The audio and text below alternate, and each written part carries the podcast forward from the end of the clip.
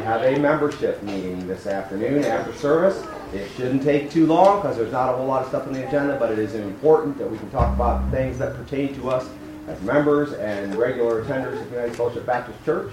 And as we pray this morning, we'll lift up some folks. We've got some folks sickness going around, and folks that we're trying to be here and having trouble doing that. And uh, Bruce, okay? I'm quick. Okay, quick announcement from Tony. So um, the word is promotion. You know what it means? You promote. And I think that song just said, Jesus lived a life to shout your fame. And I was really just waiting to see what the Lord wanted to do. And so promote your ministries, promote what we're doing. I have a friend, that, a brother-in-law that was at the same church I was at. He's going through a lot of time. It, back in the day, I'd have to have a horse, I'd have to walk and get a letter to my brother. Take three days. But I get to say, hey, check out our podcast. And he's listening to it. And he gets to hear the truth. Now, I want you to understand that it's not easy promoting love and goodness when you have a heart that's so full of love, when people are rude and disrespectful. But what were we when we were first, when we weren't saved? The disciples that Jesus had were zealots. Those were called assassins. They assassinated people, killers, thugs. That uh, the fishermen weren't always nice. People were disrespectful. Look at John and James, the sons of thunder. They wanted to burn down a village. They were not nice people. But when you reach out, when you promote what we're doing here, listen, we are all gems to this crown. Every one of us is a nugget to the treasure. And look at you guys, ministers, I'm talking to all you guys. Every one of your ministries is so important right now. And if you don't start plugging them, I'm going to start plugging them. I wonder why where all these people are going to start coming. Because people are hungry.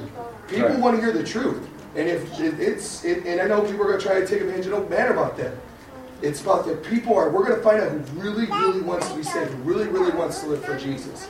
And if we don't start promoting it, I'm going to finish with this because I can tell you, it's the word. Jesus, when he got baptized, I was going to do a bunch of statements, a quick announcement. Jesus got baptized, and the first thing he was driven to the desert. What's the next thing he did? Perform miracles? No. He promoted. The kingdom is heaven, the kingdom of heaven is near hand. Repent and believe the good news. The kingdom of heaven is near hand. Repent believe. Just start telling everybody, walking villages, and then they would come to him, and then there would be miracles, there would be signs, there would be wonders, and God would speak to them. But he promoted it. So it's in you to promote this. You can't, I can't share your ministry because you have a great testimony. You all have a great testimony that I can never have. My testimony is exciting because I'm excited. Jesus saved me at 23. I was dead in my life, dead, dead, going to hell, and no one even told me except a 70 year old man decided to say, I don't know this guy, but I'll do what God says. I would have died at 22, 21, 16, 5, 4. I see God, and I'm like, okay, I didn't know I was going to hell. It does- It doesn't matter. God's wrath is there. It's nothing I can do. Jesus saved me through that person. You have a testimony. You have to, if you don't want to share the glorious things you have every day, I share people with the music I have, the things I hear. We have an app. Share the app. It's working now. It's awesome. Awesome app, by the way. Websites. I, and just real quick, a quick testimony. Two people that I was scared to walk up to down the street, people I would have never walked up to. And I'm like, okay, I'm going to go over there and go do what I'm going to do. Shaking as I can. So they're going to kill me. They're going to beat me up. You know, not saying they're going to. I'm scared. Very scared. Intimidated. Walk up and I just say, hey, uh, just want to let you know we deliver groceries over here. It's under 419-242-3340. And uh, they're like, hey, thanks. And like, they did not want me to come up at their car and talk to them. But as soon as I started rejoicing and sharing the Lord Jesus, they're like, hey, where's your church and stuff? They're like, it's almost like you can't take the thug, you can't take the heart, the hurt, the bitterness out of a person until you share the truth, until you share hope. They're not going to let go because they have nothing to give into. They have nothing to have. We have to do this. You don't. You don't want to, don't. But we have to do this. Promote. That's my word. Promotion. Promote your ministries. Promote everything that you have. Let's do it. All right, let's pray together, and then we'll worship God. Um, just a quick request. My uncle Art Yep. has been in and out of the hospital. Yep. He's been in the hospital for a couple weeks now with pneumonia. He got it, got over it, and got it again. And according to my mom, I got a call from him yesterday. He's at the point now to where he's giving up. He's We've been through a lot the last several months. We need to pray for hope. Yeah. he essentially told her, "Don't expect any miracles. I'm dying." And we'll pray God can turn that around. Okay, did you have your hand up, Miracle? All right, let's pray. Father in heaven, you are a giving God. You have loved us. You have strengthened us. You have encouraged us. You've given us passion. You've given us energy. Lord, you blessed us with love in our lives, family members and friends and church members who are united, uh, who care about one another. You've blessed us with finances. You've blessed us with a roof over our head. You've blessed us with a place to worship. You've blessed us with sunshine, even on the days when it's cold. Lord, you blessed us with fresh air. You blessed us with freedom. You just the list just goes on and on and on. You've been given forever since before we were here. And then the reality is, Lord, we have misused some of those great blessings. Failed to do some of the things that we should. Failed to be strong like we could. Lord, we confess our weakness to you. We ask your forgiveness. We're grateful that we're taught and we understand in our heart of hearts that forgiveness is available for all sins through Jesus Christ who died upon the cross. Lord, I thank you for every person that made it here today, every person that overcame barriers and difficulties to do that, every person that had in their heart to be here but didn't make it. Thank you for all those who were in the app this week or on the podcast or listening on Facebook or on their Alexa in their living room. Father, I thank you that our church, which by some human standards not very big, is actually very big. And in the kingdom of God, we are a tool that you can use. I thank you that our key verse, 1 John 1 3, and it simply says that we proclaim what we have seen and heard. Lord, that we've got a story to tell, that we have seen and we have heard. We praise you, Lord, that you called us to that. That we would share well, we need your courage. We need your strength. We need your wisdom. We know exactly when to speak up and what to do. Lord, I think there's almost no time that we couldn't bring up the awesome things that you've done and glorify you. We intend to sing songs of praise to you today, Lord. We intend to stand and sit, to work together to study your word.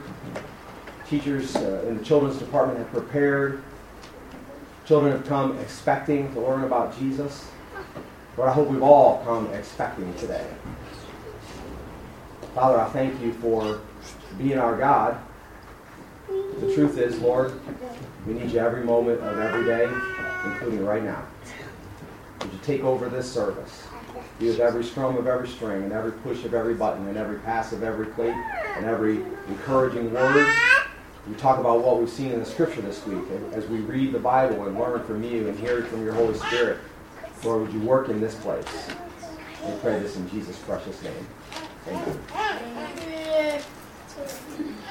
All right, stand up, stretch a little. We're going to move around a bit. We're going to dance and praise and enjoy the beautiful weather. It's warm, but it's not hot in here. Not yet.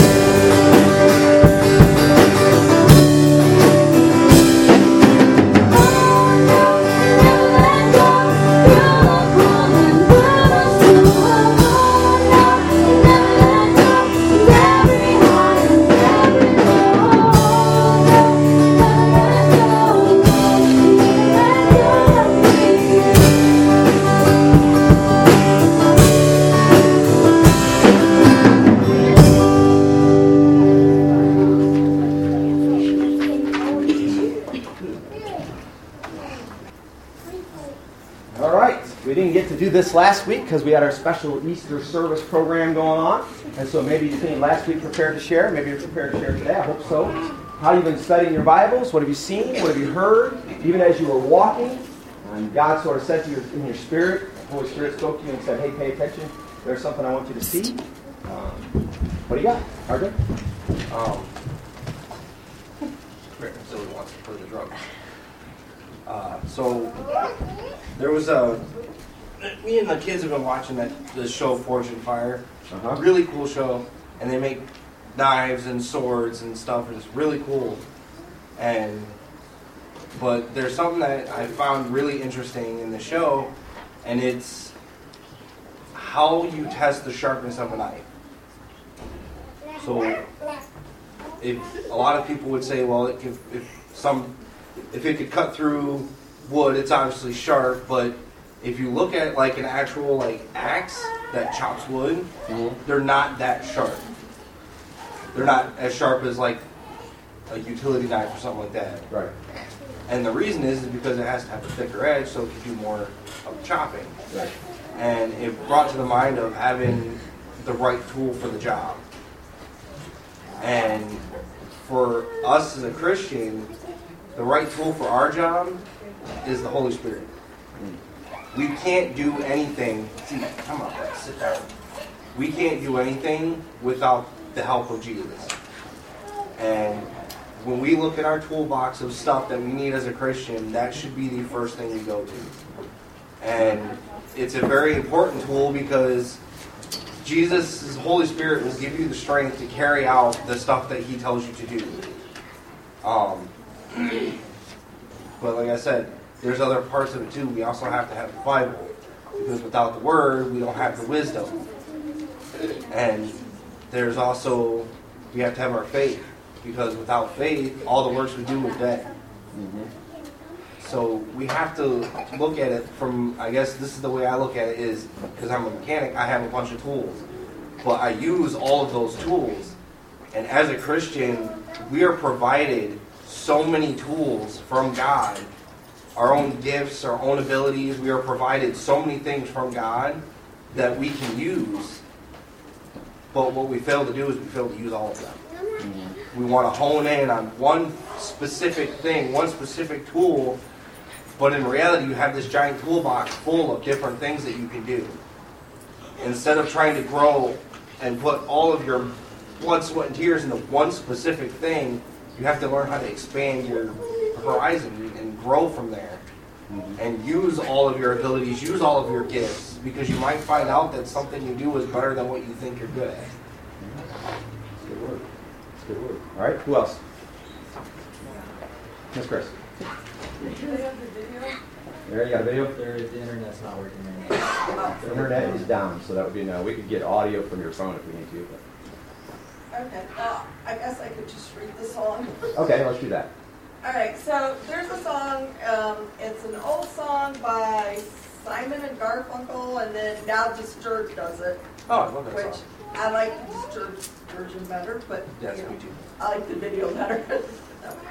so it says, "Hello, darkness, my old friend. I've come to talk to you again, because a vision softly creeping left its seeds while I was sleeping."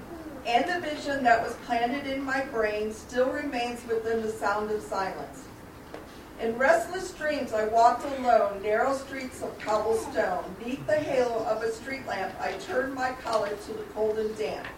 When my eyes were stabbed by the flash of a neon light that split the night and touched the sound of silence. And in the naked light, I saw 10,000 people, maybe more. People talking without speaking, people hearing without listening, people writing songs that voices never shared, and no one dared disturb the sound of silence. Fools, said I, you don't know silence like a cancer grows. Hear my words so I may teach you, take my arm so I may reach you. But my words like silent raindrops fell and echoed in the wells of silence. And the people bowed and prayed to the neon god they made. And a sign flashed out its warning in the words that it was forming. Then the sign said, The words on the, of the prophets are written on the subway walls and tenement halls, and whispered in the sound of silence. So, to me, this obviously is not a Christian song, it's a secular song. But it goes to show something that we are lacking in society today. So I text out, what's the first, um, what do you think of when you hear the word, word intimacy? Most people said sex, which is not surprising because that's what people think of when they think of intimacy. But there are many aspects of intimacy besides sex. And I'm just going to share four. And the first one is emotional in- intimacy. Candid, authentic sharing of thoughts and feelings. Being able to tell each other your deepest fears, dreams, disappointments, and most complicated emotions, as well as feeling seen and understood when you do. This is gained by each person refraining from judgment or contempt when the other is sharing. So Matthew 7, 1 through 6.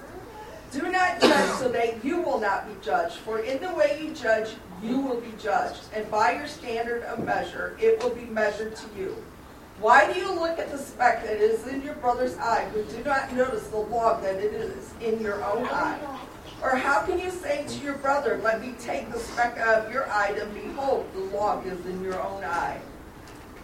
You hypocrite, first take the log out of your own eye, and then you will see clearly to take the speck out of your brother's eye. Do not give what is holy to dogs, and do not throw your pearls before swine, or they will trample them under their feet and turn and tear you to pieces. We, you have to be emotional with people. You have to build that emotional intimacy. You don't build that by texting somebody. You don't build that by just putting something on Twitter or Facebook. It's done face to face. Second one, intellectual intimacy. Comfort with communicating beliefs and viewpoints without worrying about potential conflicts. Each person in the relationship has the freedom to think for themselves and believes their opinions are valued instead of feeling pressured to agree. Luke 6:31. I didn't memorize it. Sorry, guys.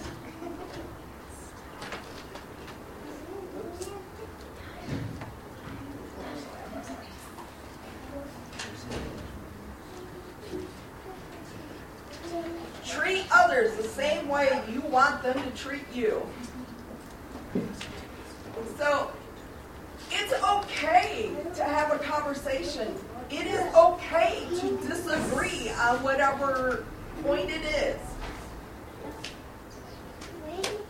But you have to have the confidence that you can do that without somebody saying, I hate you, I'll never talk to you. You just, just got to get over that fear and just do it. And the more you talk something out, the more you may find out you're not as far apart as you thought you were.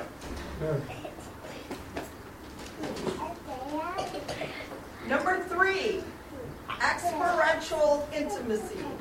Shared experiences lead to inside jokes and private memories that can intensify, intensify a connection. The act of teamwork and moving in unison toward a common goal, like creating an experience, also establishes a feeling of closeness.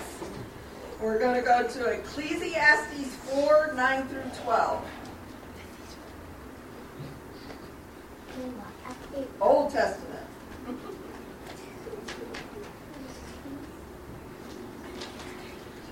Two are better than one because they have a good return for their labor.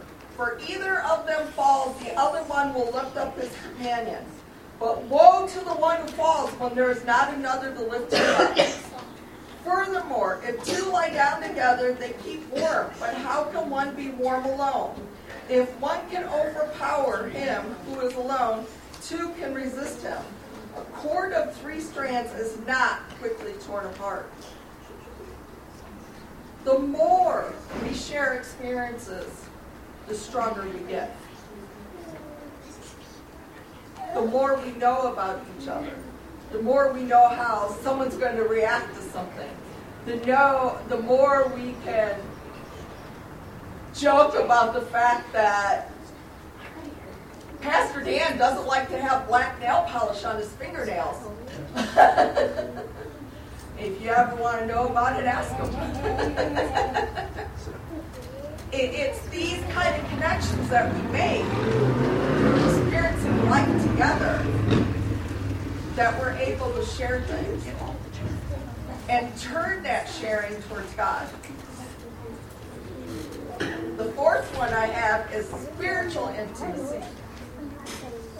This closeness forms when you share poignant moments with others through praying and worshiping. But it can also be done in other ways too, like observing the creation of God, observing a sunset, a flower, the beautiful trees, um, studying together. These are just a couple of ways. I'm sure there's hundreds of ways. And for that, we're going to go to 1 John 1, 1 through 4.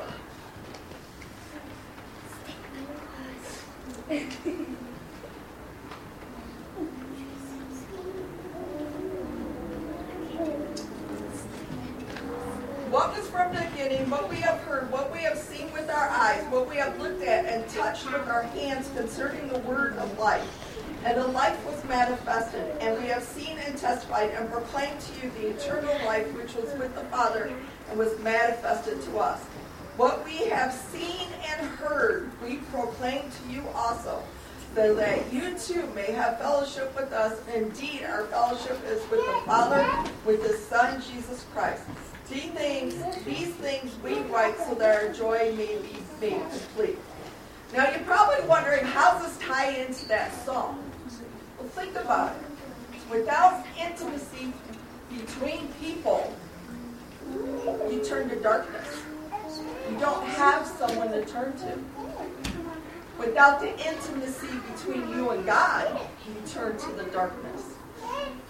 All these people are talking and nobody's listening, it says. People are speaking and no one's hearing. It's the way our society is today when you think about it. People talk on the surface. People don't talk about deep things. They don't get deep down. And if we don't do that starting here in the church, building intimacy between us and between God, how are we going to show the world how it's done? Good stuff. All right. Anybody else? I think I, I, want to just touch on one thing. I'm not going to share what I was going to share because I'll share it for next week. But um, Miss Chris just shared shared experiences, spiritual intimacy, experiential interest, intimacy and stuff. Our inspirational moment, if you go to another church, you will not find anything like this, what we're doing right here. Um, and I'll tell you why. I went through Bible college in Lansing, and it's, I, I first found it there, and then I ran into it very heavily in seminary, and I'm just going to, I'm being completely transparent with you, and that is that pastors do not trust their churches. That's why. Now, we have an understanding. If somebody says something that's unbiblical in an inspirational moment, somebody else will correct it. We're working together here, right? So if you stood up and you said, you know, God told me I could be rich if I just do this and this, whatever, we would correct it. We once had somebody stand in an inspirational moment and tell us that, that God had told them that they were going to win American Idol. And we corrected it. It's been a long time ago, but it happened. And so the point is, this is us experiencing together. You read something in your Bible, you're not going to find in the Bible God teaching you something that wasn't meant for you to share with anybody else. It's not going to happen. It isn't there. A disciple listens to the teachings of the master and then conveys those teachings to other people. none, zero, absolutely zero amount of your learning from the Bible was meant for you alone. In the least, the fruits that arise out of those teachings were meant for other people. That's in the least. But more likely, you're meant to share whatever it is that you discover. And we get this opening, this opportunity to do that. And so I encourage you today to experience this Christian walk, to spend it together.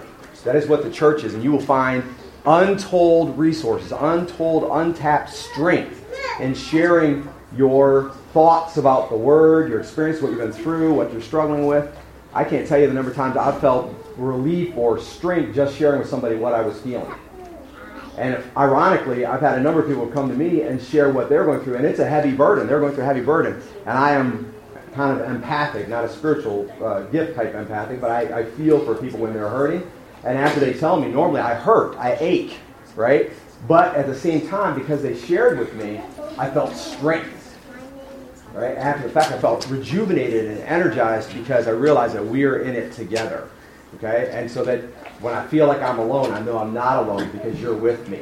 Because I'm with you when you're feeling like you're alone. And so that's what she's talking about. That's part of what the inspirational moment is about. It's also about what singing spiritual songs is about. If you look at the New Testament church, that's what he did. So as we worship, which we're about to do again, those of you who are choosing maybe not to sing or just to kind of meditate on the words, be aware you're missing out on a great experience. You're like, well, I don't sing good. I'm not a good singer. Okay, well, I don't sing good either. I'm not a good singer either. Okay, the point is, it's a joyful noise made unified unto the Lord. And when we're unified in doing that, it's experiential.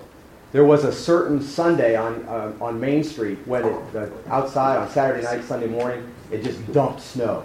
Snow just dumped. We got like, I don't know, 15 inches or something in 20 hours or whatever. And we all, those of us who were like this, the main core group, whatever, like, no, I'm not missing church no matter what, showed up. There were like three families, about, about 15 people that showed up. And we worshiped God. And it was powerful. It was phenomenal. It was an awesome experience we had to go outside with shovels before the service and shovel, and it was everybody out there doing that, just for people to get from their cars, to find a place to put their car, and so on, because it had been stolen right up until before service. That's an experience, and we, we went through it together. Uh, some of you were here, were around at that time, right? We've had other experiences, good and bad. Sometimes the bad things happen, okay? And we we we're raising our children together. Ariana. Thank you. We're raising our children together, right? We're kind of airing our dirty laundry. We know we make mistakes, right? We have issues. But that experiential, experiential intimacy becomes spiritual intimacy, and we together can stand for the Lord. So she's absolutely right on target. This is what we're trying to do with this. And we, that we, every time you see we proclaim, remember the we and we proclaim what we have seen and heard? That we is all of us believers in the local church. It's all of us. And so you're part of the we. So you proclaim. That's who we say we are, and that is who we are. All right? So we're going to pray together at this time, and then we'll worship the Lord a little bit more, and we'll do more of that. I encourage you, if you discover something in Scripture, you come, you say, like, it takes so Listen, if we come in here, and the inspirational, now mind you, it's got to be God stuff, but if you come in here and it's God stuff, and it's packed out, then we will shorten or, or, or dismiss the sermon for the day. Or we'll cut songs out of the worship. We'll do what we have to do because this is about speaking for God and hearing from God. That's what it's about, okay? And if you're, if you're those people like, man, I have a hard time listening when somebody else is talking, just figure out, check your heart condition. Figure out why that is. Because a drunk man or a small child or somebody on their deathbed can speak the most profound word of God. And I have been present at all three of those instances when that happened. And I went, God just spoke. That was powerful. I'll never, I'll never forget it. And I can share those stories with you. We're not going to do that now. But the point is, you can hear the voice of God in the voices of other people. Right, Ariana? We can do that, can't we? Okay. So, Aaron, my brother my son, would you pray for us as we transition to tithes and offerings and more worship? Sure. Lord, thank you for this day.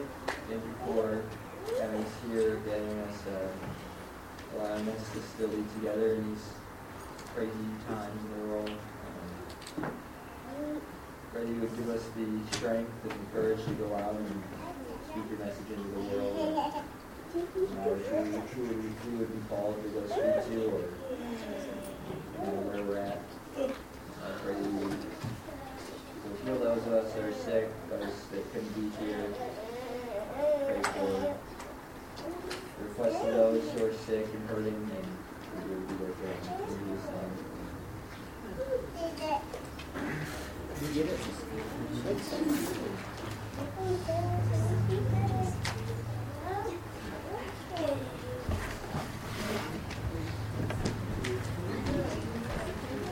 All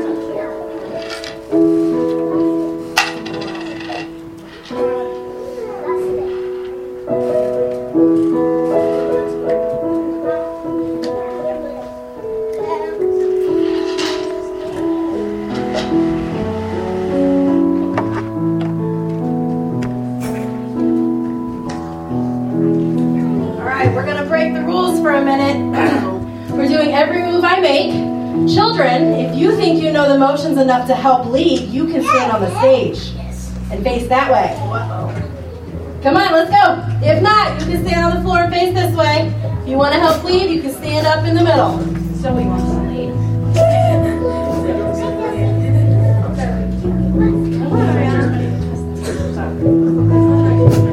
Don't hit each other when you're doing motions.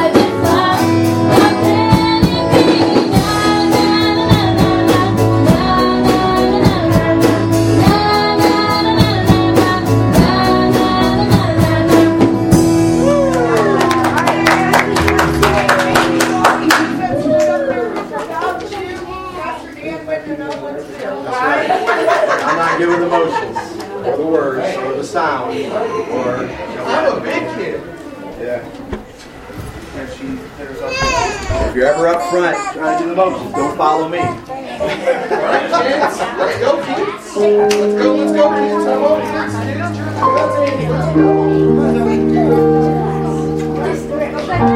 Let's go.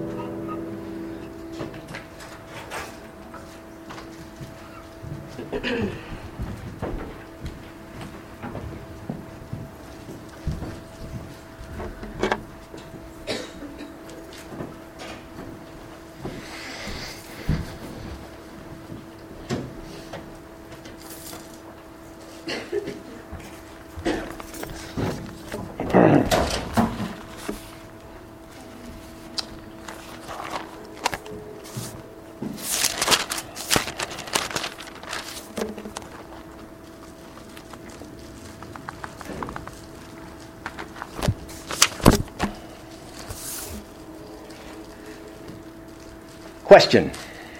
Answer. Let's hope. Insanity or Christianity?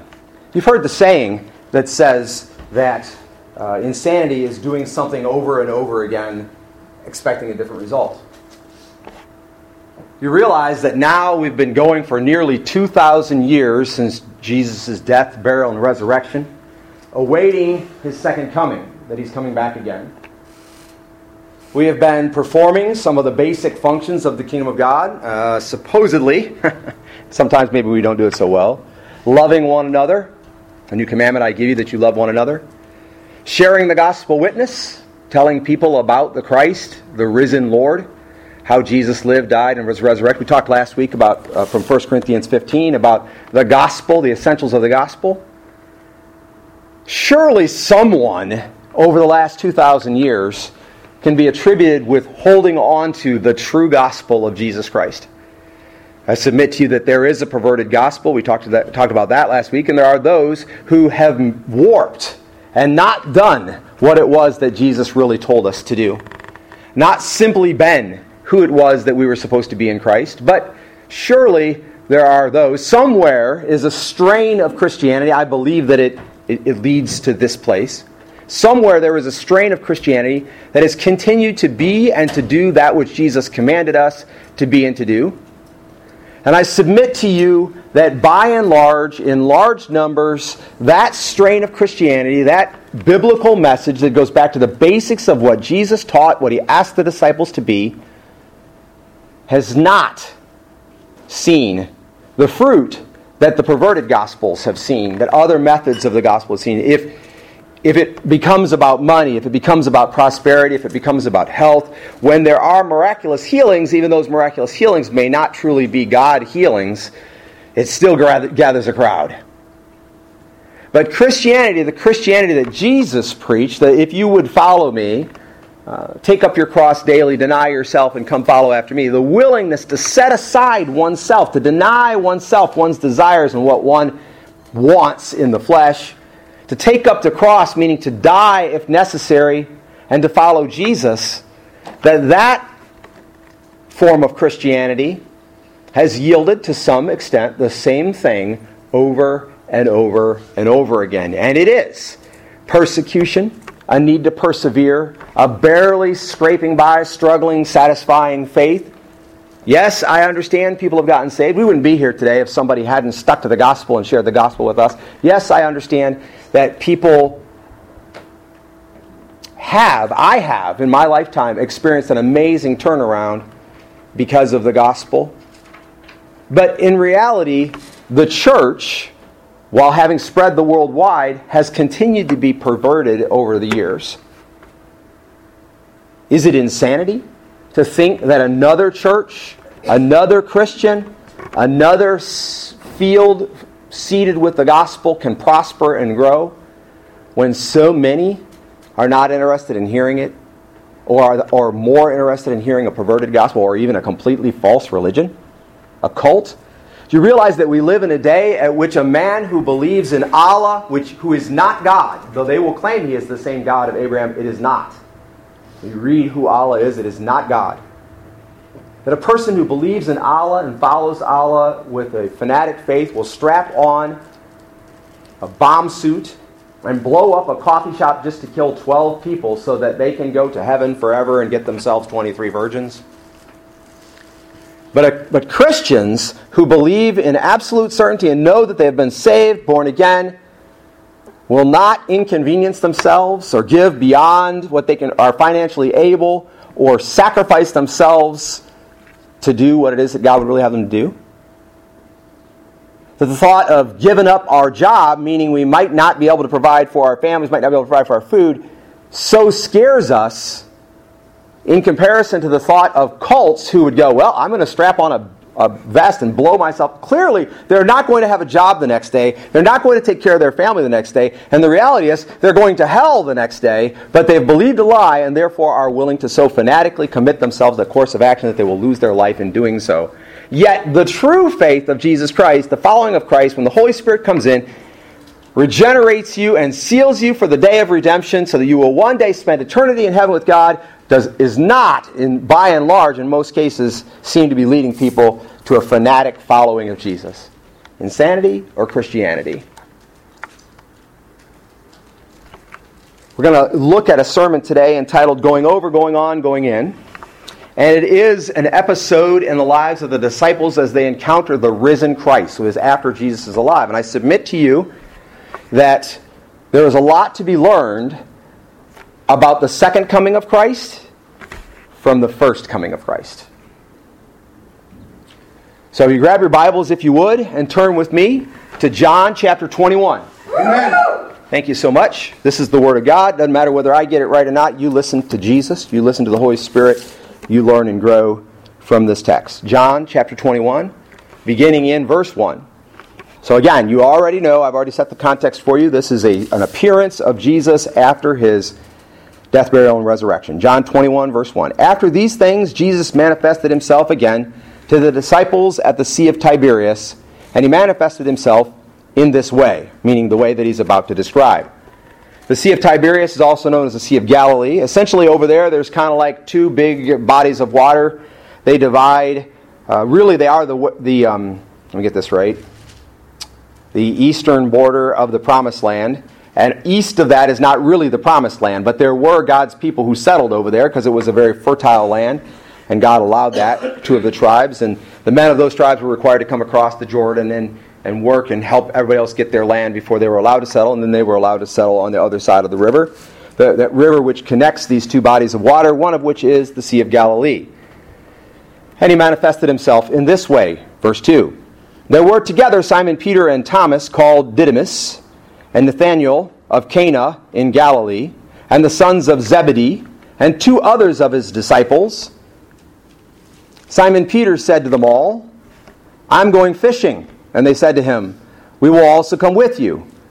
They went out and they got in the boat, and that night they caught nothing. And so here they are on the side of the Sea of Galilee, boats available. You got no fish. They have no sustenance really, per se. But they've got skill. They can fish. Some of them have been fishermen their whole lives. Some of them, them some of them not so much. But there are fishermen amongst them who have been fishermen their whole lives. They can fish. And so Simon Peter says, I'm going fishing. And they say, All right, we'll go with you. And they get in the boat and they go out on the Sea of Galilee and they begin to fish. But all night long they fish. Now, this is net fishing. You toss a big net, weighted net, in the boat with a rope tied to it. Uh, and then as you pull on that rope, it kind of closes the net a little and pulls it up out of the water. And the idea is it's supposed to have fish in it. And all night long they're rowing or partly sailing that little boat, or not so little really, around the water tossing the net. And it goes, whoosh, wait for it to settle down, pull the ropes, haul it up. It's no s- small task to haul it up anyway, even when it's empty. Which probably it was rarely totally empty. There was bits of stuff in it, but never fish. All night long. Let's go try over here. No fish. Let's go try over here. No fish. All night long, and it seems they're literally beating their heads against the brick wall of fishing. Now, they've done this before. Probably they've fished before without any great results. Don't know that for sure, but it's probably happened. This might be bizarre that they would go all night long with no fish. That is probably peculiar. But in this case, they go all night long, throwing the net in, hauling the net out, maybe more than one net, and they catch nothing. Verse 4. But when the day was now breaking, Jesus stood on the beach. Yet the disciples did not know that it was Jesus. So there they are out in the water, and it's the dim of the day is coming, the sun is coming up. There would be mist, fog, if you will. Uh, visibility would be somewhat limited. And when you first read this, you think that might be why they don't recognize that it's Jesus. He's over on the shore. There isn't a night light, there isn't a, uh, necessarily a great big moon or low cloud canopy or anything like that. It's dark, but it's just starting to get brighter outside, and there stands a man on the shore. They didn't know that he was Jesus. Verse 5. Jesus therefore said to them, Children, you, do, you do not have any fish, do you? Now, what's interesting in the original language is that this comment's just a little bit snarky. It comes with a little bit of attitude. It's more like, hey, you ain't got no fish, do you? Right? You can think of it like a New Yorker kind of thing. You ain't got no fish, do you? Now, people have read like a ton of stuff into that over the years. You could say, well, what the heck were they doing fishing anyway? Right? They were told to be waiting for him to come so that the, and the Holy Spirit would come on them and they would go and spread the word to all the world. Why are they fishing anyway? Why are they going back to what they used to do? They're not supposed to be fishers of fish anymore, now fishers of men. I mean, there's a lot of things that one could say about it, but the bottom line is he says, You ain't got any fish, do you? And they answered him, No, which is a fact. What are they going to say? No. And then verse 6 says, And he said to them, Cast the net on the right hand side of the boat, and you will find a catch. Okay? So they've already cast the net on the right hand side of the boat. That's already happened. They've done it a dozen times all night long. Probably more than one net, maybe. We don't know for sure. Interestingly enough, if you've ever been out fishing, and I went fishing a number of times when I was younger, I kind of like fishing because I could spend time with people who are with, but I kind of don't like fishing because, as far as I can see, is fishing is sitting waiting for your dinner to come. And it's the waiting part that kills me. Uh, I would almost rather eat a square fish on a cheesy bun for McDonald's than wait a three, four hours for the first bite. But here's an experience that I have had on more than one occasion my limited experience with fishing. I have been out fishing and I have seen someone catching a lot of fish while I am catching none. And in my heart, I said, Why are they catching a lot of fish when I am catching none? A couple of times I even said, What bait are you using? And they said, Well, it's a worm or it's a fly or it's a this or that. And I, and I had one fisherman out on the pier, out on the lake, actually give me one of the same exact flies that he was using. Say, Here, try this. One time I went out on the boat with my dad and my brother, and it was just the three of us. And we had a little boat my dad had bought back in the day. Went out on the boat. We are out by the water treatment plant out on Lake Erie.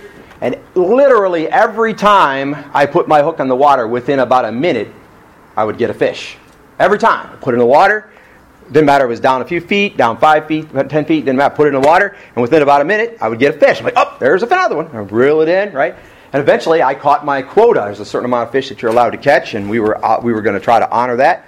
But my dad had caught, guess what? Zero fish. My dad's on the left side of the boat. We're on the right side of the boat. I caught a fish every one to three minutes, and my brother caught a fish about every five minutes. So pretty soon, we've caught, caught 24 fish between the two of us. I think 12 was the amount you're allowed, or something like that. And, and we were throwing back little fish and only trying to keep the biggest fish because we were technically not allowed to catch any more fish. And my dad's kind of mad, and he goes over and he says, Hey, let me in there. And he shoves his way into that spot, and he put his hook in the water, and we all three of us waited apprehensively until three minutes had passed, and then five, and then ten, and not a bite.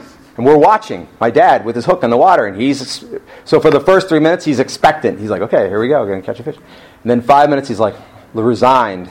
Ten minutes he was angry, and he said, "You put your rod back in the water." To my brother, so my brother puts his rod back, rod back in the water. Within like two minutes, catches a fish. This is the thing about fishing. Sometimes it's there, and sometimes it ain't. You got to fish all night and not catch anything to know for sure it isn't there. You know what I'm saying? But the fact is, they knew there were fish in the water. They'd fished these waters before. They'd always caught fish before. So is the miracle that they caught no fish? Is that the miracle?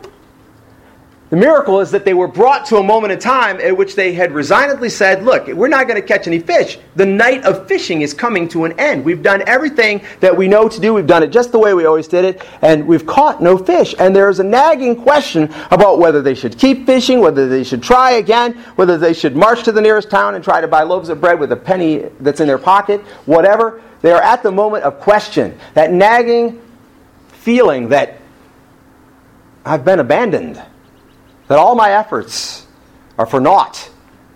And now it's time to either continue or not.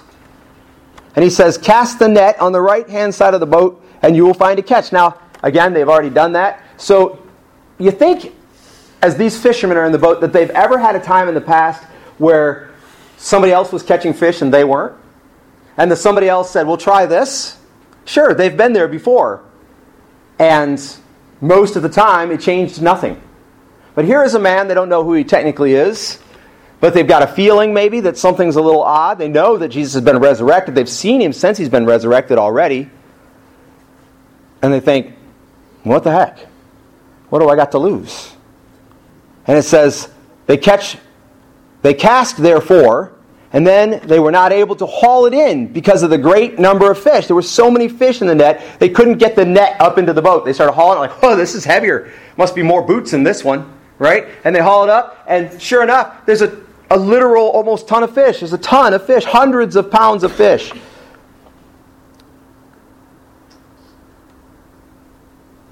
Then 7 says, that, there, that disciple, therefore, whom Jesus loved, and I, I've mentioned this to you before, that a lot of times in the book of John, when you hear that phrase, that disciple whom Jesus loved, you know that's usually talking, probably talking about John. They didn't normally name themselves and say, like I said. It was very rare for that to happen, especially if it was something positive. They almost never did that because it would, it would be considered unhumble, and then people wouldn't read your writings, they would dismiss them. That disciple, therefore, whom Jesus loved, a pretty good uh, title, except we know Jesus loved all the disciples, but it just means that guy that was there, said to Peter, It is the Lord. So he, in his ecstatic recognition, suddenly says, It is the Lord. That's why there are so many fish. When there were no fish, there are so many fish now because it is the Lord. And so when Simon Peter heard that it was the Lord, he put his outer garment on, for he was stripped for work. And it was common for them to have an outer garment like a robe and then to strip that off and work in basically their undergarments would just would look like a, a cloth wrapped towel, like a big man's diaper, basically. And he was working in that, as, as, many of them probably were, and he put it on, and then he, he kind of ties it up because otherwise it interfere with your leg swim. So he ties it around. It was typical to tie it up and pull the strap tight, and so now he looks like he's got a three times oversized under big man's diaper on, and he throws himself into the water. But the other disciples come in the little boat for they were not far from the land. It really wasn't that far. There really was no reason to go through all that rigmarole and jump in the water and try to swim to shore and get there and be the first, right? Except if there's a reason why you might want to do that. The other disciples came in the little boat, for they were not far from the land, but about 100 yards away. It's really not that far. Dragging the net full of fish. Here they come. They can't even get it in the boat. And Peter, of course, left them in that predicament. You're stuck, I'm not. He jumped out of the boat, swam to shore. And so when they got out upon the land, they saw a charcoal fire already laid. So it's just a coal fire that has been cooked down to being hot without having necessarily open flames. It's the best kind for cooking. And they saw fish already on it and bread. And Jesus said to them, Bring some of the fish which you have now caught. So they were supposed to bring some of the fish from that that net. Simon Peter went up and drew the net to land full of large fish. So then he goes and helps the other disciples, and they get it, they can't get out of the boat because that's a vertical straight up over the ledge of the boat, but they can drag it up along the, the shore, you know, up onto the beach, and they do. They find it full of large fish. It says 153 fish. That's what they counted. There's been a lot made out of that phrase that there was 153 fish. You're like, first of all, why would they care? Well, of course you care. There's no fish all night long, and then suddenly there's a ton of fish. And we're like, someday someone's going to wonder how many fish. We're going to have to tell this tale someday. We better count, or at least get a basic idea. And so somebody counted, and there were 153 large fish.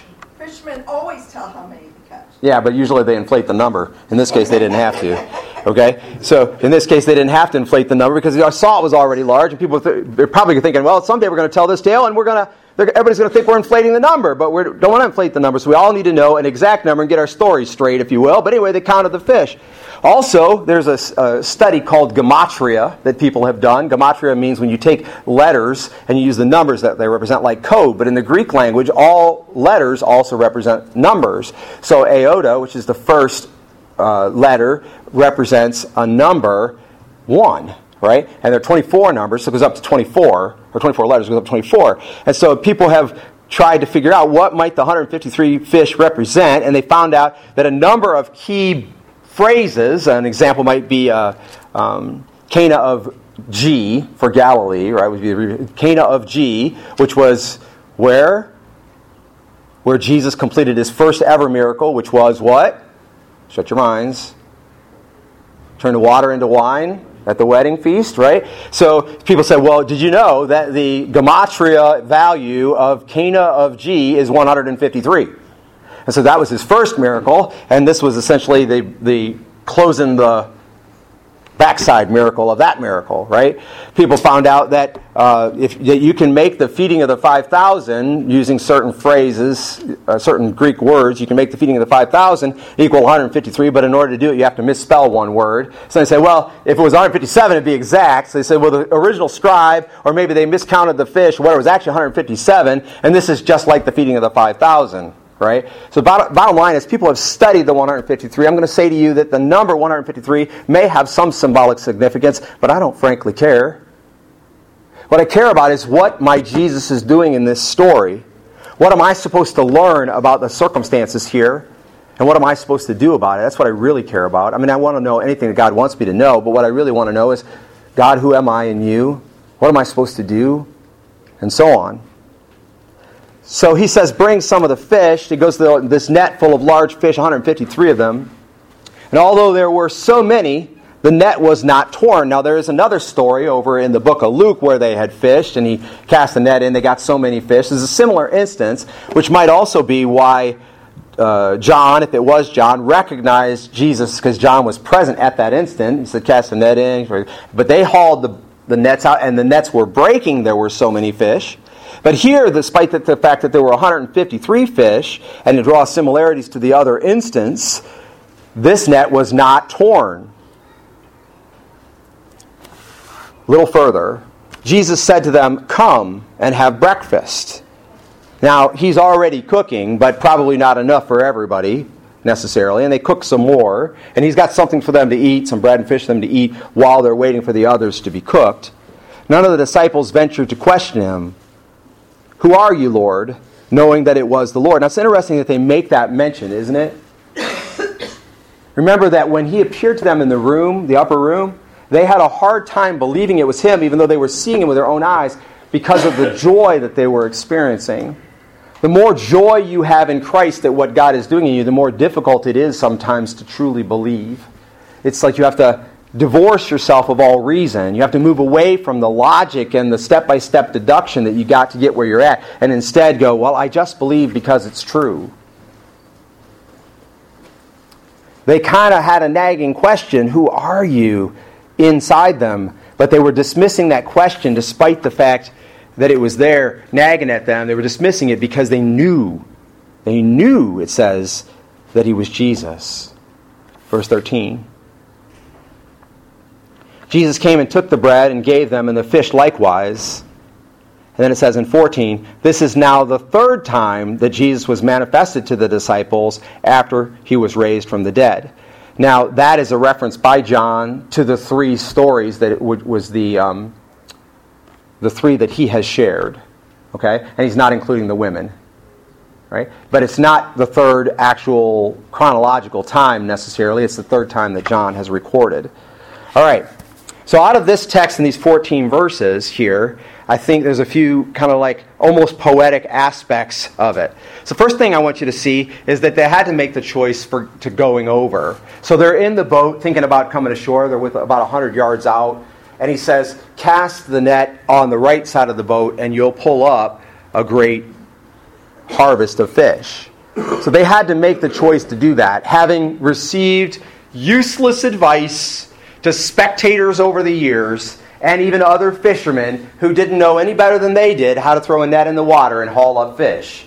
Over the years, having received tons and tons of useless advice, having worked all through the night tirelessly, or really, let's just say very tiredly, probably all through the night, stripped to their man diapers, hauling in the nets all night long, and the sun starts to come up. And, and every hour of the night that passed, and every toss of the net that was drawn back. They were in disbelief. They couldn't believe it. They're like, every t- how are we not catching any fish? Can this still be true? I've done this my whole life. My daddy taught me to do this when I was just a little boy. I've always put my trust in this skill, and now this skill is failing me. My strength is failing me. My intellect is failing me. My experience is failing me. My training is failing me. It's all coming to naught in this moment, and I cannot believe that now here comes this stranger telling me that all I have to do to be successful is what I have already done.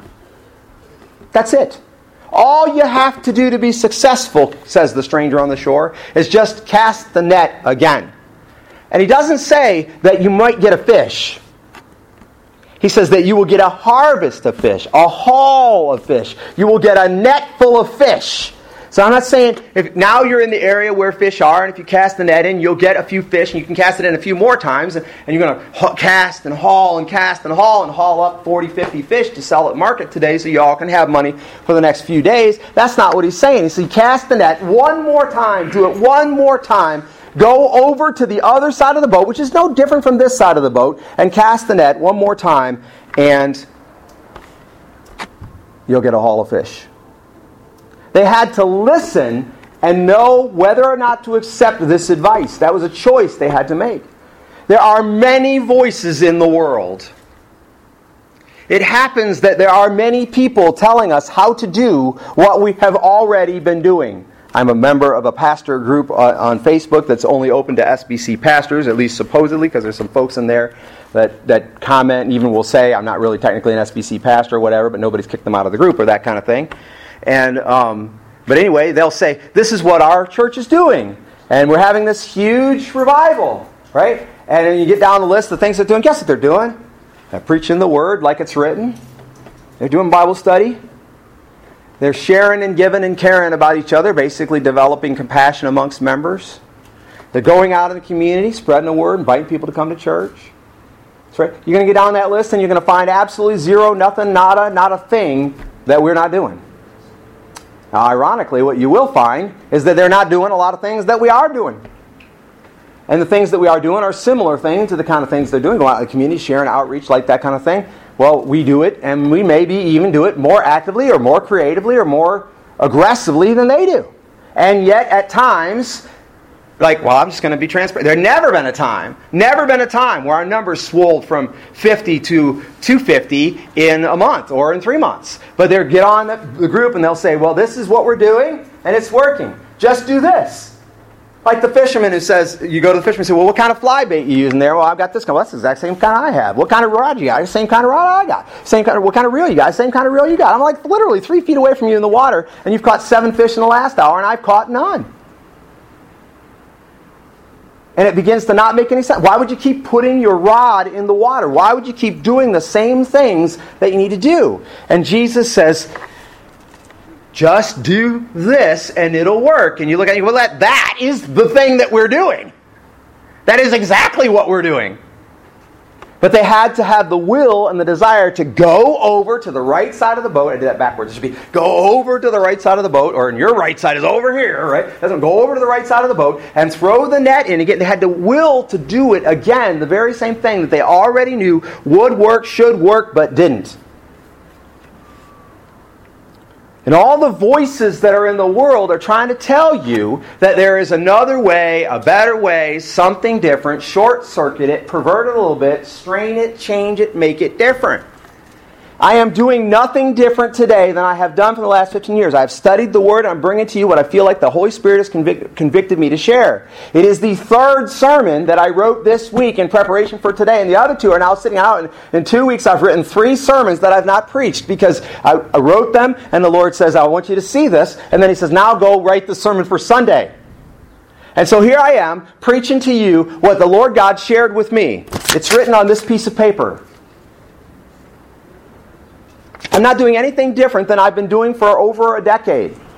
Yet to me, this word spoke to me so powerfully that it's, it is, in a way, different. Are you willing to go over to the other side of the boat and do again today what it is that Jesus has called you to see? But I, I don't have enough friends. I don't have enough money. My health's not quite right. I'm struggling in my relationships. If I say the right thing, they'll do what I want them to do. And if I don't say the right thing, they won't do. I've got to manipulate them or otherwise. I've got to be angry and upset in order to get people to listen to me. None of that is true. If you warp it, if you change it, if you twist it, if you've already warped it, changed it, or twisted it, then you're not even talking about doing the same thing you've been doing. You need to repent and begin to do the right things. But if you haven't done that, and now you're, you're contemplating, you're tempted, you say, Well, I can walk away from that which God has called me to do and do this.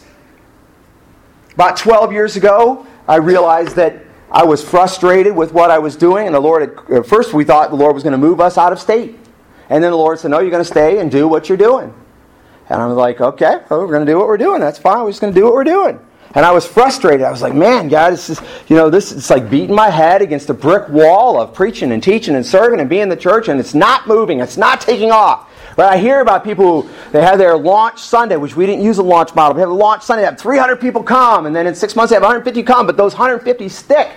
We've never had 150 people. And all these pastors online, what are they doing? They're nothing but preaching the word, teaching, serving, all the same things. And I'm like, Lord, it just doesn't seem to. And I was, and this is what I said to myself. I said, Self, you can go somewhere else. You can teach Sunday school. You can preach pulpit supply. You know you will never stop preaching and teaching the word because that's what you're called to.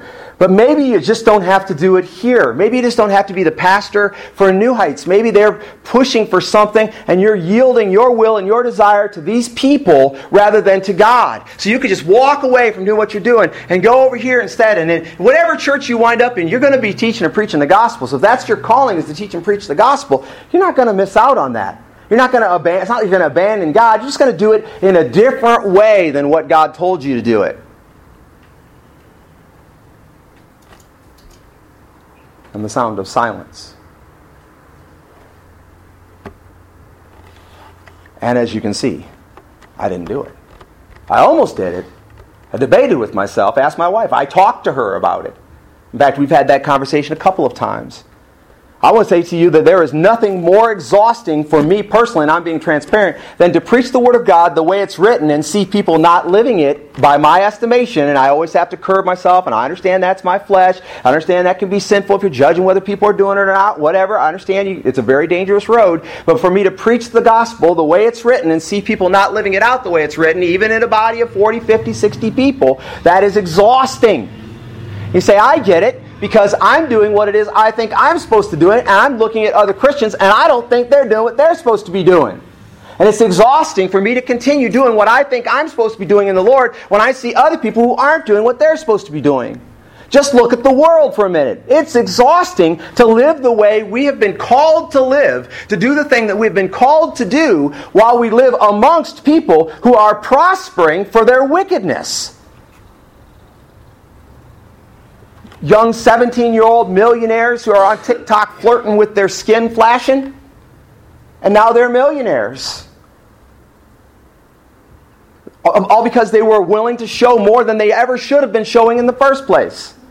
And because there's freakish people who are willing to watch them over and over and over again just do seven second dances enough that they can get advertisement and now they're making a million dollars a year or whatever because they're willing to walk a road of wickedness. And before you say, well, that couldn't be me anyway, because ain't nobody attractive in this room that could do that. We have, we have girls in this room who are going to be tempted to do that. You're going to be tempted to do that. Because it, wickedness is prospering them. They're getting ahead. Startup businesses, side incomes, leaving behind my job for another job that will pay more. And we as Christians, we're asked to switch our course, go over and do the very same things that we were already doing. And if you can honestly say, I'm not really studying my Bible, then you're asked to study your Bible because that's what you were commanded to do in the first place. And you say, I'm not really telling anybody about Jesus. Well, you're asked to go over and tell people about Jesus. But nobody's going to get saved. You don't get to decide that. You're called to go over and do the things that you were already called by God, by Jesus to do, and to do them again today. Will it sometime look like insanity? Yes, it very well might sometime look like insanity. In fact, to the reasoning world, to those who are applying their estimation of what you should be doing, most of them are probably looking at you going, What, are you nuts? You give 13% of your your income into the church service. You do that every uh, every paycheck. You do all the time. You give 13% or 15 or 18 or 10 even. You could give five, they'd still think you're crazy. You do that consistently. What are you getting for that? What is your advantage for that? How are you getting ahead? Do you have more money in your checking account? No. I don't have more money in my checking account because I do that. But probably you actually do, but it's not, not that the world would see it or that you could see it mathematically. It requires faith. And then you exercise your faith and you do the things that you do, like RJ said earlier today. Without faith, our works are dead. If you're doing the things that God would call you, if you're already gone over, then you're not going to have any benefit for the kingdom, any benefit for God, any benefit for, you spiritually. But if you're doing them because it's what God wants you to do, it's because you believe in the Lord, you trust in the Lord, you're waiting on the Lord, if you're going over again, you know, I wonder. I wonder what would have happened if he'd, if they, he'd have said, "Go over to the right side of the boat, put the net in, and you'll get a haul of fish." And they and they'd put it in, and now I got any fish. And then a minute later, if he'd have said, "Now go to the left side and put it in, and you'll get fish," would they have had the strength? Would they have had the endurance? Could they have stayed the course? And I'm getting ahead of myself. Would they have done it again? I submit to you, I believe they would have done it again. And they'd have put it on the left and got no fish, and then the right and got no fish, and the left and got no fish, and the right and got no fish, and they'd have went until sundown. If they knew it was Jesus telling them, they'd have went until sundown, left and right and left and right. And finally hauled in that giant load of fish because they knew it was Jesus and he was asking them to go over and do it again. You're like, well, I used to study my Bible a lot. Go over and do it again. I used to pray a lot. Go over and do it again. The very same things that God said would provide fruit almost 2,000 years ago. Wait a minute, it was before Jesus was ever born. So 5,000 years ago, the very same things that God said would provide fruit will provide fruit today. If you want to be with the Lord, taken care of by the Lord, if you want to abide in the Lord and He and you, you will go over and do the very same things that God called you to do before. Secondly, they had to go on. And as I said, I got a little ahead of myself. They had to continue. They were pressed to continue after they were already tired and had done so much of what they thought they were supposed to be doing. They had to go on. You've got to go on. My goodness, Jesus talks about going on. So many texts about going on. Turn with me, if you will, to Matthew chapter 25. Is it 25 or 24? I'll let you know in one second. But you can head that way. it is 24. There we go. Matthew 24, verse 6. I'll start in. No particular reason. It's, this, is the, this is a discourse of Jesus, and Jesus is speaking, and he says, And you will be hearing of wars and rumor of wars. See that you are not frightened, for those things must take place, but that is not yet the end. For nation will rise against nation, and kingdom against kingdom, and in various places there will be famines. That means going without food, and earthquakes. You know what that is. But all of these things are merely the beginning of birth pangs. Then they will deliver you to tribulation, and will kill you, and you will be hated by all nations on account of my name. That's pretty rough stuff right there. That the disciples of Jesus, which would include us, will be killed and hated by all nations on account of Jesus' name. And at that time, many will fall away and will deliver up one another and hate one another. And many false prophets will arise, and they will mislead many. And because lawlessness is increased, most people's love will grow cold. Wait for it, right here. But the one who endures to the end, he shall be saved. We'll read one more verse, and it says, And this gospel of the kingdom shall be preached in the whole world for a witness to all the nations, and then the end shall come. I get it. There is every kind of fear and rumor of fear. There is every kind of reason to surrender, to give up. There's every kind of reason to be distracted. We are right now just in our house in a raging debate, praying. It's not really a debate, it's more like a just how to get it done at this point, a, a programming session, a thinking, plotting session, how we're going to get it done. To get rid of some of the influences of Satan, of the evil spirits of the world system that have infiltrated our house. And it's like, oh, you got your stuff all together, Pastor. You got no problems like that. Oh, yes, I do. We all do. And you should be thinking about what hooks does Satan and the world system have in your home? You want your home to be a place of peace, a place where you can serve God and continue on to the end? Ask yourself, what have you allowed to influence you? What voices are telling you that you can stray slightly off course and still everything will be okay? Grace was not designed to cover your stupidity. Grace was designed to cover your sin. God's no fool. You shall reap what you sow. They had to go on. They had to go on after they were tired. They had to go on after their minds would say, the effort is spent, it's over, it's done. They had to go on. And you could be there. If you're not there today, you will be there sometime in your Christian walk. If you've been there before and you went on after that, then you know what today is like. You say, Well, I've been there before and I'm there again today. Then you already know what to do. You go on. You do again what you were already told to do in the first place. It might not be a bad idea to question yourself to find out as you feel like you're so tired and fatigued, or you feel like you're so wore out, you feel like you can't go on. Ask yourself, are you even doing the things that you're supposed to be doing, or have those things been pushed aside by the things that you want to do, or the world has led you to do, or the straying teachings and distractions of the enemy have brought you to do? Are you truly doing that which it is that God would have you to do? We have workers, we have people who work, we have sharers, we have servers, we have compassionate people in our church, and they are going about doing the things that they feel like they are supposed to do. I submit to you it is entirely possible that you will begin to do things that you think are for the Lord and can prosper the kingdom that were never yours to do in the first place. And you might check yourself and go, I'm running out of steam. I'm at the end of my rope. I've got next to nothing. I don't know how to keep this. It's become insanity, not Christianity. And when it's become insanity, not Christianity, you give up, give out, give in, and quit. You say, all those times you said I would never quit on Jesus. All those times you said I will always stick with Jesus and do the things that Jesus would have me to do. When you get to the moment in time where He's asking you to go on, it just could be that you already left Him.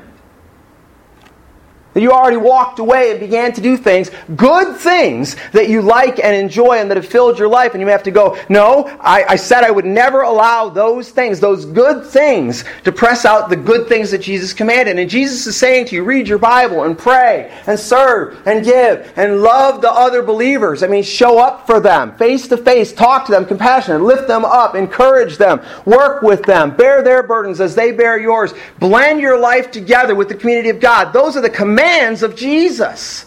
They're not suggestions. It's not one way you can live for Jesus. It's the only way you can live for Jesus. And you got to the point where there were other things, important things, good things, maybe even somewhat godly things. And those things began to press out the basics. And now someone would walk right up to you and they would say, What must I do to be saved? And you would go, uh, Well, uh, Come to church with me on Sunday. Or you, re- you ask that question. You really need to talk to my pastor because he knows the answer to that question. Or you'd give over those requ- responsibilities over to somebody like Tony Tate, who has his own issues, right? Probably, I think he would willingly say more than most. And yet you'd go, but he's fine. We can trust the gospel of God, the soul of that person, over to him because he's willing to speak up. Messed up as he is, he can speak up. I'm not so messed up, but I'm not willing to speak up. Are you hearing the logic that we're following as we are not going on doing what it is that Jesus would have us to do? Where does it come from? It's older than you are. It's older than any of us in this room. It's older than all of us in this room combined. Because it was present in the Garden of Eden. All Adam had to do, all Adam and Eve had to do, was just go on tending the Garden Eden. But see, day in or out or whatever, they, they tend to the garden and thinking, you know, what's this really getting us? you know, we're going to get all these kids and be healthy, safe, Another day, walk with God in coolness of the garden. I do enjoy that time we have with Him. But now here is something. This fruit is good like all the other fruits. But now I see it may also be beneficial for wisdom. Well, God never said we were going to eat of the fruit. He only just said we could tend the fruit. Well, of course, we want to be like God. Everybody should want to be like God. God's a good guy. So, we just eat of the fruit. Fear of the Lord? No. God is too good. He wouldn't destroy us for that. No fear. And it goes back to the beginning, and it's been with man ever since.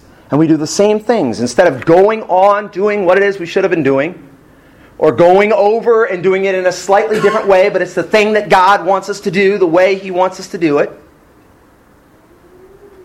we allow our thought processes, our choices, to be invaded by the teachings of the enemy. If you're following along in your Bible, turn with me to 2 Thessalonians. 2 Thessalonians chapter 3. It's in the T's. 2 Thessalonians chapter 3. And I'll begin reading in verse 10. So, you get there? 2 Thessalonians chapter 3 verse 10. It says this. It says, "For even when we were with you, we used to give you this order: If anyone will not work, neither let him eat." In other words, there is a basic process by which you're supposed to live. You need to be doing what you're supposed to be doing. If you're doing what you're supposed to be doing, then you can reap the rewards for that. And it's as simple as if you won't work, you shouldn't eat. But he's saying that because, in verse 11, he says, For, because we hear that some among you are leading an undisciplined life. In other words, you're not being intentional about doing the things you're supposed to do, doing no work at all, but acting like busybodies. You've always got something to say about everything, but you're not doing anything about anything that really matters. Now, such persons we command and exhort in the Lord Jesus Christ to work in quiet fashion and eat their own bread. In other words, you do your work, earn your keep, and take care of yourself. 13. But as for you, brethren, do not grow weary of doing good. See, it doesn't matter whether or not those people who were being busybodies, those people who were stirring up trouble and not actually doing what they're supposed to be doing, it doesn't matter whether they were going to start doing what they're supposed to be doing, whether they're going to start working and earning their keep, whether they're going to haul their load or not. He says, But as for you, you don't grow weary in doing good. Now, that's assuming you're doing good. If you're doing good, don't grow weary in doing good. Verse 14, it says, and, any, and, and if anyone does not obey our instruction in this letter, take special note of that man, and do not associate with him, so that he may be put to shame. And yet, do not regard him as an enemy. So even if they will not take our direction, even if they will not start do the things they're supposed to do, don't regard him as an enemy, but admonish him, that means correct him, encouraging him, as a brother. You got a problem with somebody in the church that ain't, ain't know what they're supposed to be doing? Then you go to them and correct them and admonish them and encourage them as a brother or a sister. If you've ever been corrected or admonished as a brother or sister, you need to realize that the person who corrected you is the, probably the person in this world who loves you the most.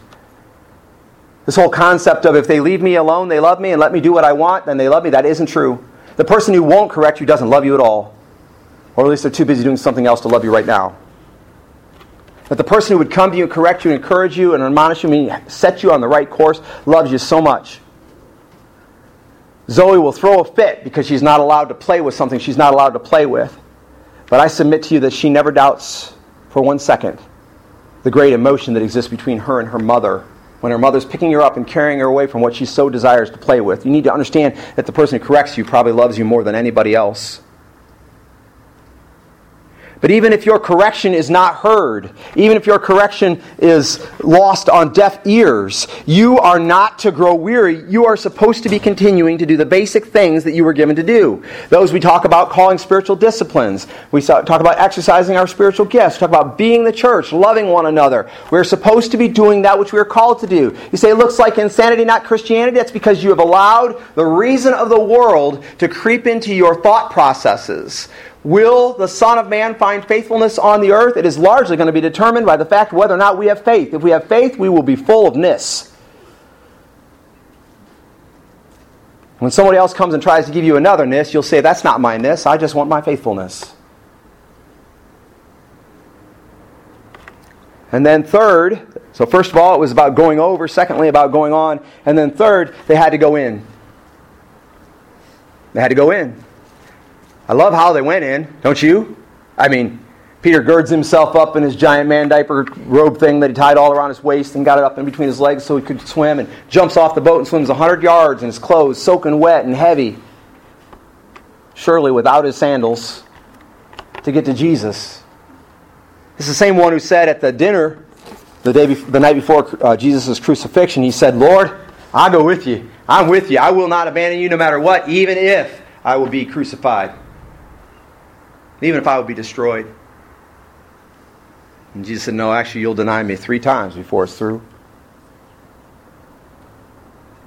The one whom Jesus loved, the one whom Jesus laid back on at that same dinner, he thought, It's fish. He's fishing, fishing the boat. No fish all night long, fishing the boat. Stranger on the shore. Jesus is resurrected. A plus B plus C equals, Oh, it's the Lord!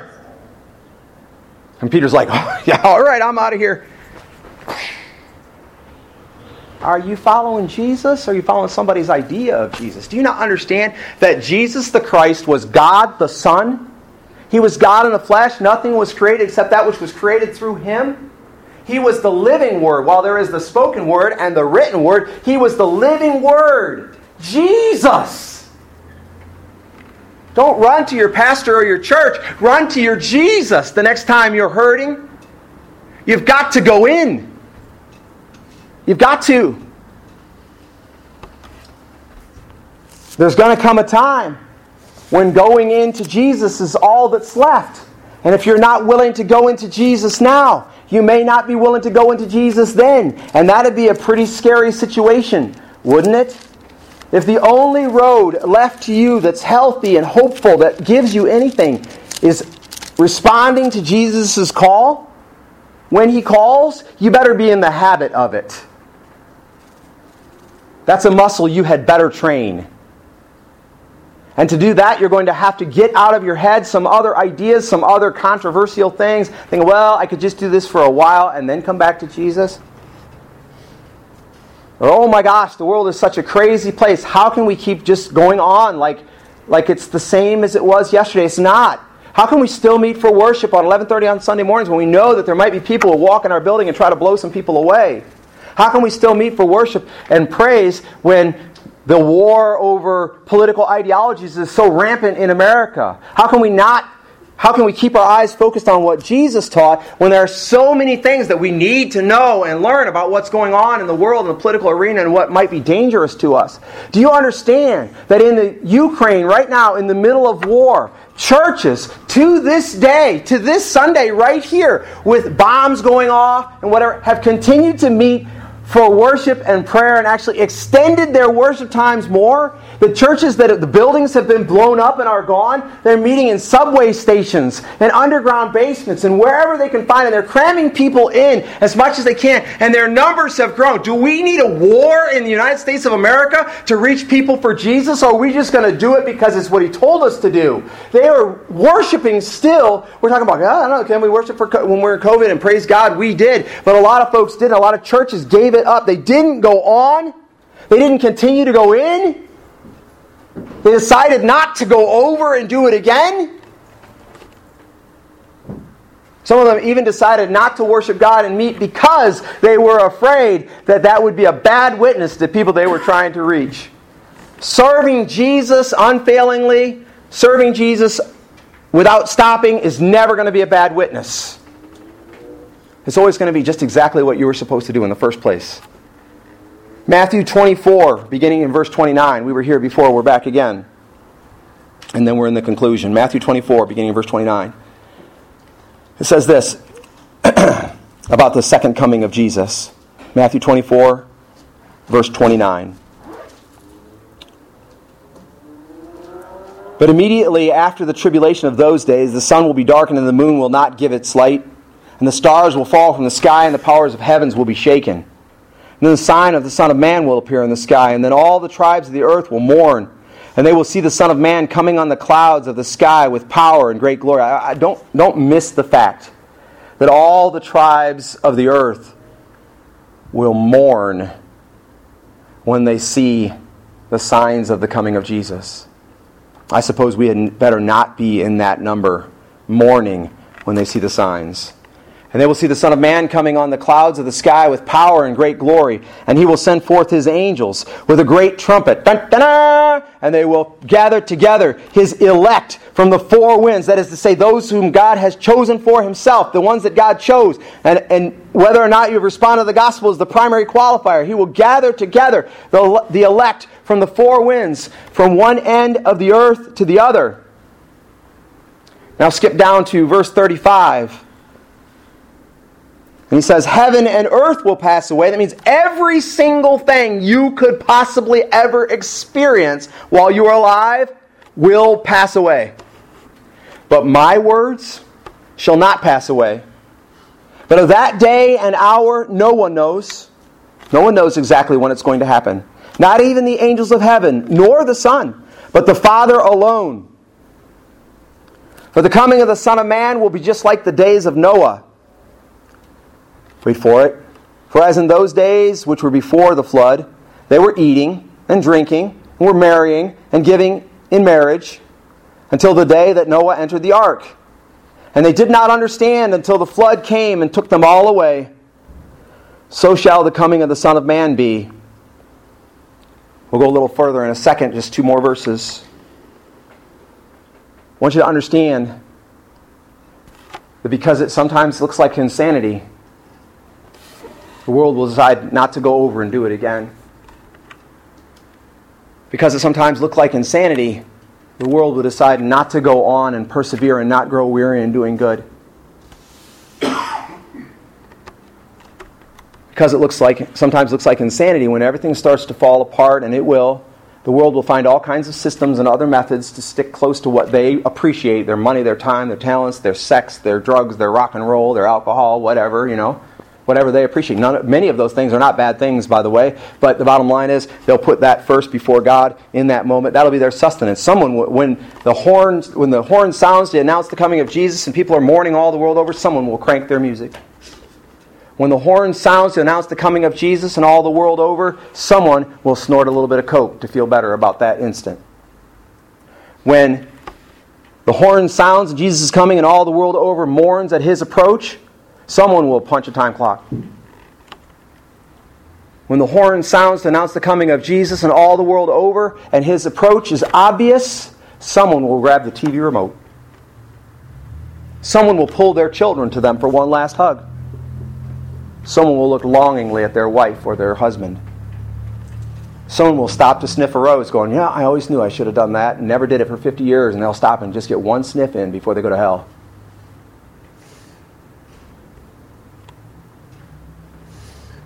They don't understand. They don't understand implies that there are those who do understand. You know who did understand?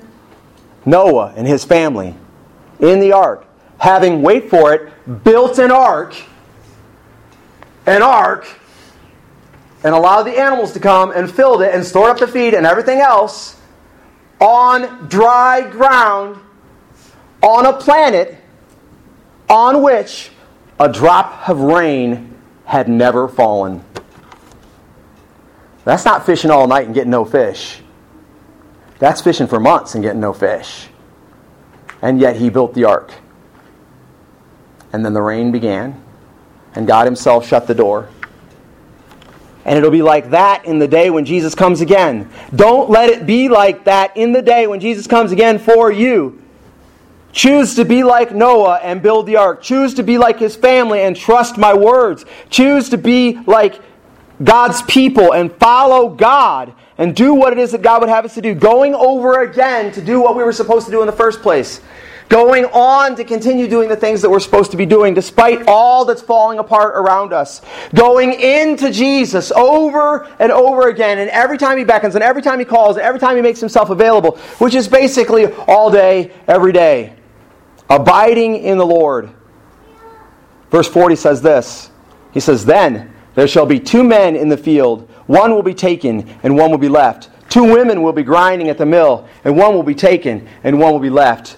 There is a dividing line in the sand, and it has nothing to do with what you're doing on a day by day basis. It has to do with if you will respond affirmatively when your commander in chief, when the Lord of the universe, when the creator of all things, for the purchaser of your soul, the one who bought you back from the dead, when he calls, will you come? And these things, all of this that's around us, including all those idiots that try to tell you you've got to be one thing or another, all of that was given for us to enjoy. And we laugh. And we enjoy. But we do so all the while going, when Jesus calls, I will be ready. And you do that by going over and doing what you were supposed to do in the first place, by going on doing what you know to be right in the Lord, and by going in daily when He calls.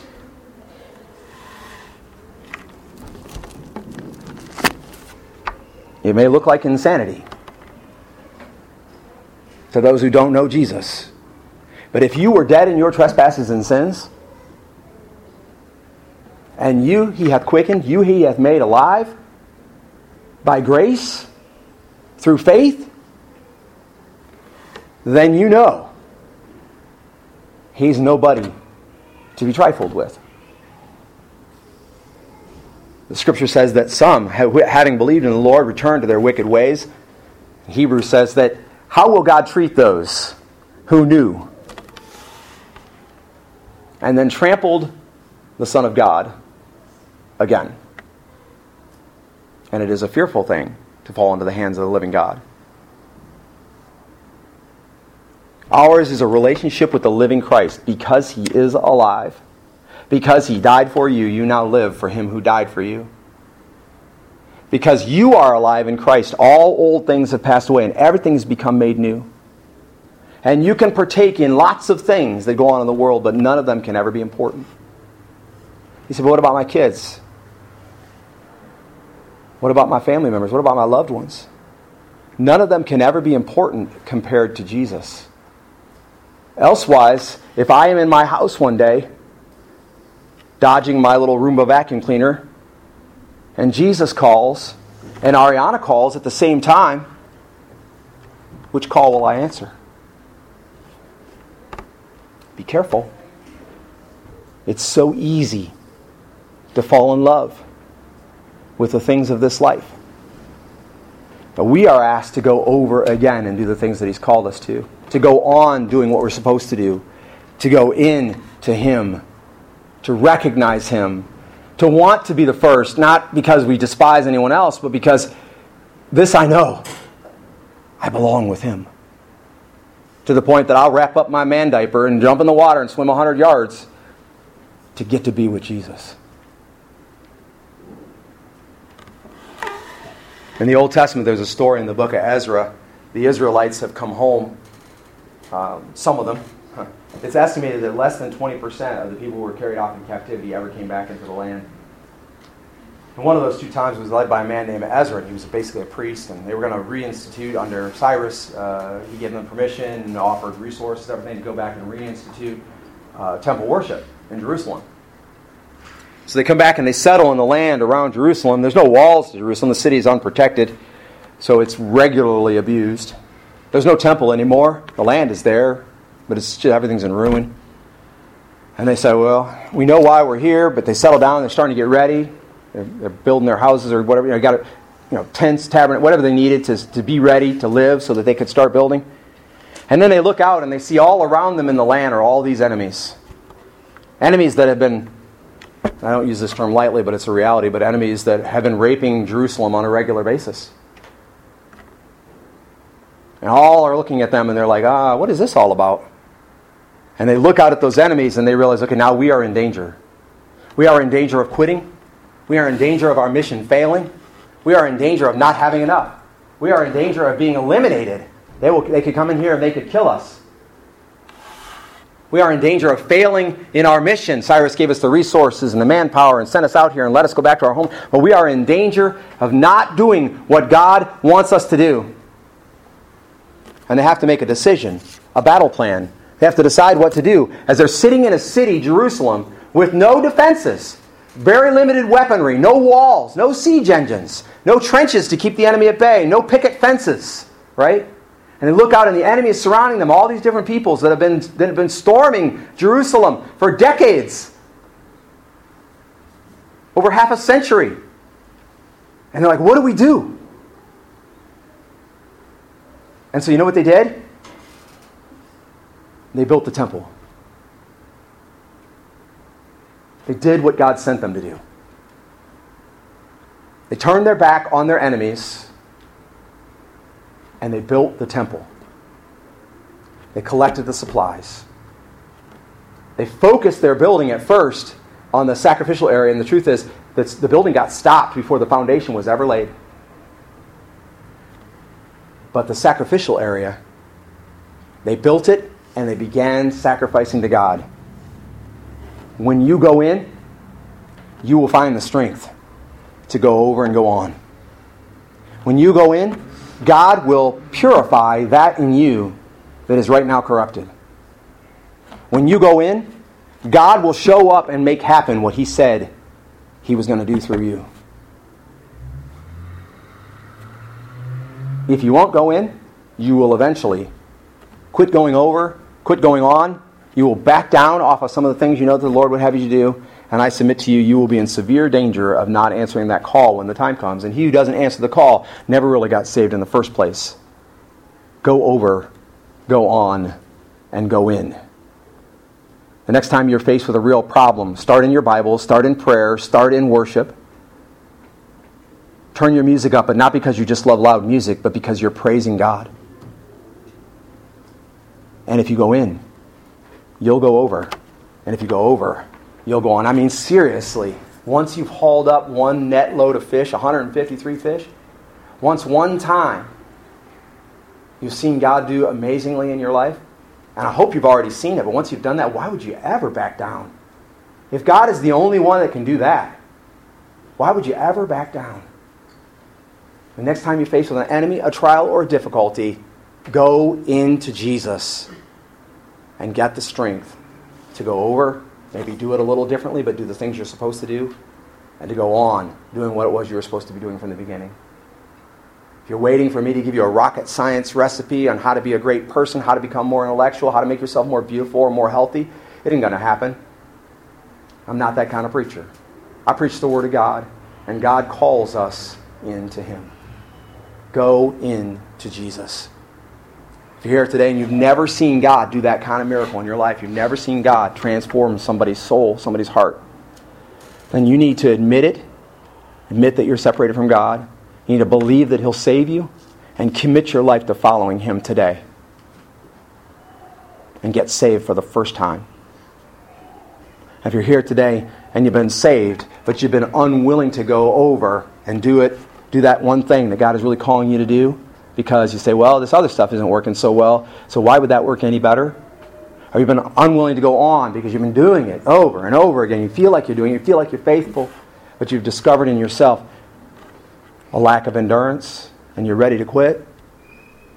Go into Jesus and let Him give you the strength to continue and persevere in what it is that He called you to.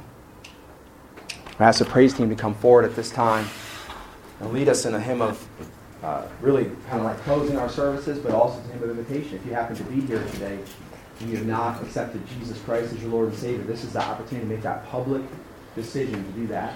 And if you're here today and you have accepted Jesus Christ your Lord and Savior, but you realize you've not been going on doing the things that He would have you to do, or you've been going on doing those things but distracted, unwilling to do them in the way, and He's now calling you to do it, and you commit your life to Him, and you follow Him, and you do what He would have you to do. It isn't about me. I'm not imploring you for my sake. I've already wrestled with this. And I'm already looking at places where I'm not going over and done the things that I was supposed to do. And I'm already looking at things that maybe I'm not going on to do. And I'm repenting in my own life. I'm asking you to do the same for your sake and for Jesus' sake. As we sing this song, would you stand with us and sing? And if you're responding in some way, you don't have to sing. Just come and share with us what's on your heart today. How God has called you to go over or to go on